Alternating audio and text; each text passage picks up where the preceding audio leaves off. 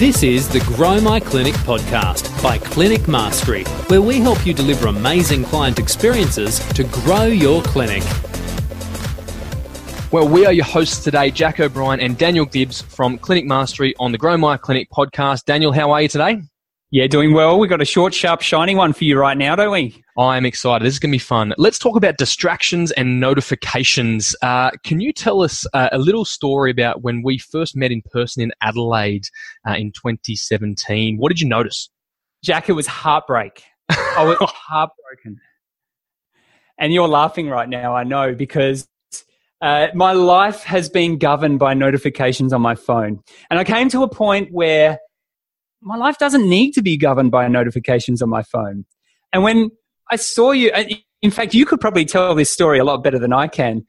Um, but effectively, I observed someone else's life being governed by notifications on their phone. Was that right? We were sitting having a coffee. It was uh, very low key, and you looked at me. And of course, I'm not sure if you realised who I was at the time, Daniel. Uh, obviously, this is said in jest, but I'm Jack O'Brien. I, I, was, I thought I was very important, and so I was getting all manner of emails and SMS and Slack notifications and things buzzing like crazy on my phone. And you managed to stick your nose in and see it, and uh, you challenged me. Do you remember what you challenged me about that day? I think it was a Gmail notification or something. I said, What are you doing getting email notifications to your phone? And uh, yes, I was taken aback by the question and I didn't answer straight away. And it hit me like a ton of bricks. I kind of thought, well, that's a really good question. Why am I getting email notifications? And uh, I remember that day you challenged me to turn off Gmail notifications on my phone. And ever since that day, I have not yet received a Gmail notification on my phone. Now, people yeah. might be thinking how how do you do that when you are the owner of a clinic everything revolves around you nothing can get done without getting through you? How does the world exist if you're not getting email notifications? Look I'm, i do not propose to say that i've got the answer for distractions and, and all that sort of stuff. And, and we're both talking about this with a bit of a, a smile in the, in the background here. Um, the, the point is that you know, it, there are various methods of communication and there are various messages that need to get through. And if you look at uh, sort of the priority matrix of things that need to be done, you've got the things that are important and urgent, uh, you've got the things that are not important and not urgent, and you've got those in between. Now, you don't really want to be uh, alerted to the fact that you have something that's not important or not urgent in your life that needs attention. And in fact, not important, not urgent things shouldn't even be in your list or even thought about at all. So why would we put a notification for something that's not important and not urgent and put it front and center and distract us from something that is important and perhaps is urgent as well? Look, a happy medium is hanging around in that place where you're working on important things that are not urgent. So there's no urgency around what you have to do uh, but they are important. So the things that you're doing in a day are important things that only you can do. And one of those things that have got, that's guided me along the way is this quote: "What is the most important thing that only I can do?" so much mm-hmm. a quote, more of a question that sort of sits there on a page next to my computer. Is this the most important thing that only I can do? Now, when it comes to notifications on your phone, there are so many, there's so much noise uh, that distract you from perhaps those important things to remind you that you've got something not important that needs your attention. And I just feel that emails are, are one of those things. You know, emails aren't a, an urgent form of communication. Emails are something that sit in the background, and you'll get round to them when you when you have a chance. And if you're checking your emails, maybe once or twice or three times a day at set times rather than as they come about, the you start with a little bit of anxiety of oh what if i've missed something? But if you're working to a, a process of each day clearing your inbox to inbox zero um, then what it means is you're never actually missing anything. The mm-hmm. time that you're dedicating to your emails is time when you've got a chance to actually do the work uh, anything that's a two minute job, you can do it right there and then. If it takes longer than two minutes, then schedule it or put it on the list to be done at another time.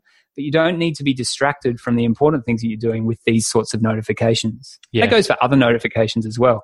But Jack, you know, I may you may uh, present this as oh wonderful daniel's got this all all right i don't i think what's happened here is you've actually taken this from one simple suggestion around gmail and gone to the nth degree, haven't you? So tell me now, Jack, What do you do? You told me before your phone lives on Do Not Disturb. How does that even work?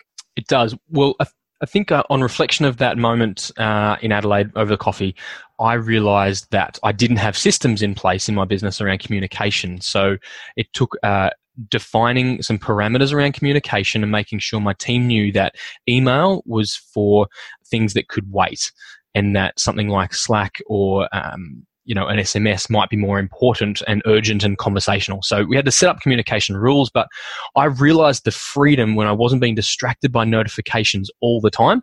So I turned off all notifications and now I live in do not disturb mode. It means no phone calls can get through my phone, no pop-ups, no buzzers, no flashes, no sounds, nothing happens on my phone other than contacts from my favorites list. So that's some key contacts at my clinic, uh, within my other businesses, and then with my family. They're the only people who can ring and get to me.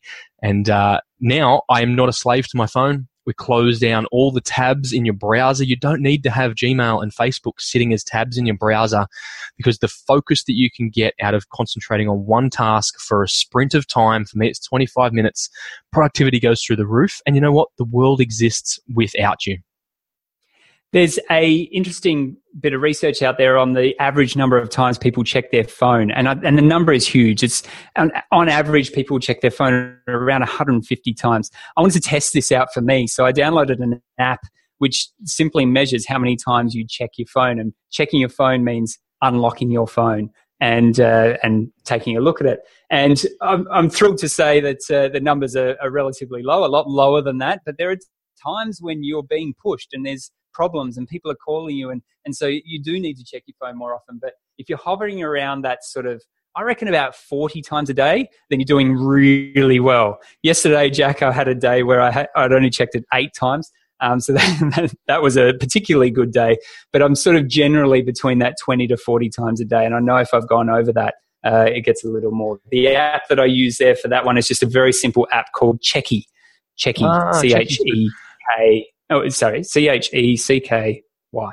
I use Check. an app called uh, Moment. It's a fantastic app, and uh, look, it, essentially the bigger picture conversation around this is whether you're in control of your life or someone else is in control. And uh, if you're a slave to a little black device in your pocket, then uh, I would suggest that you have the power to change it, and you're in control of your life, and there's no excuses. You get to live by your own terms. So, look, Dan, that's a fascinating insight. Word of warning to anyone having coffee with Daniel Gibbs: keep your phone in your pocket because he'll be watching.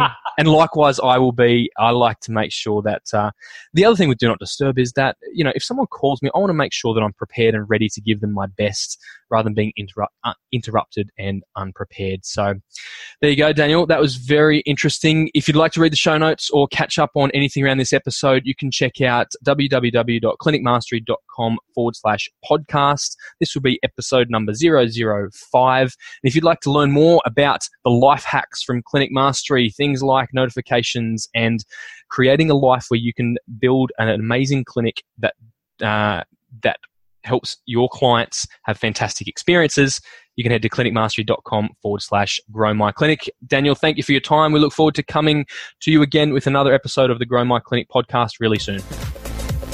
This is the Grow My Clinic podcast by Clinic Mastery, where we help you deliver amazing client experiences to grow your clinic.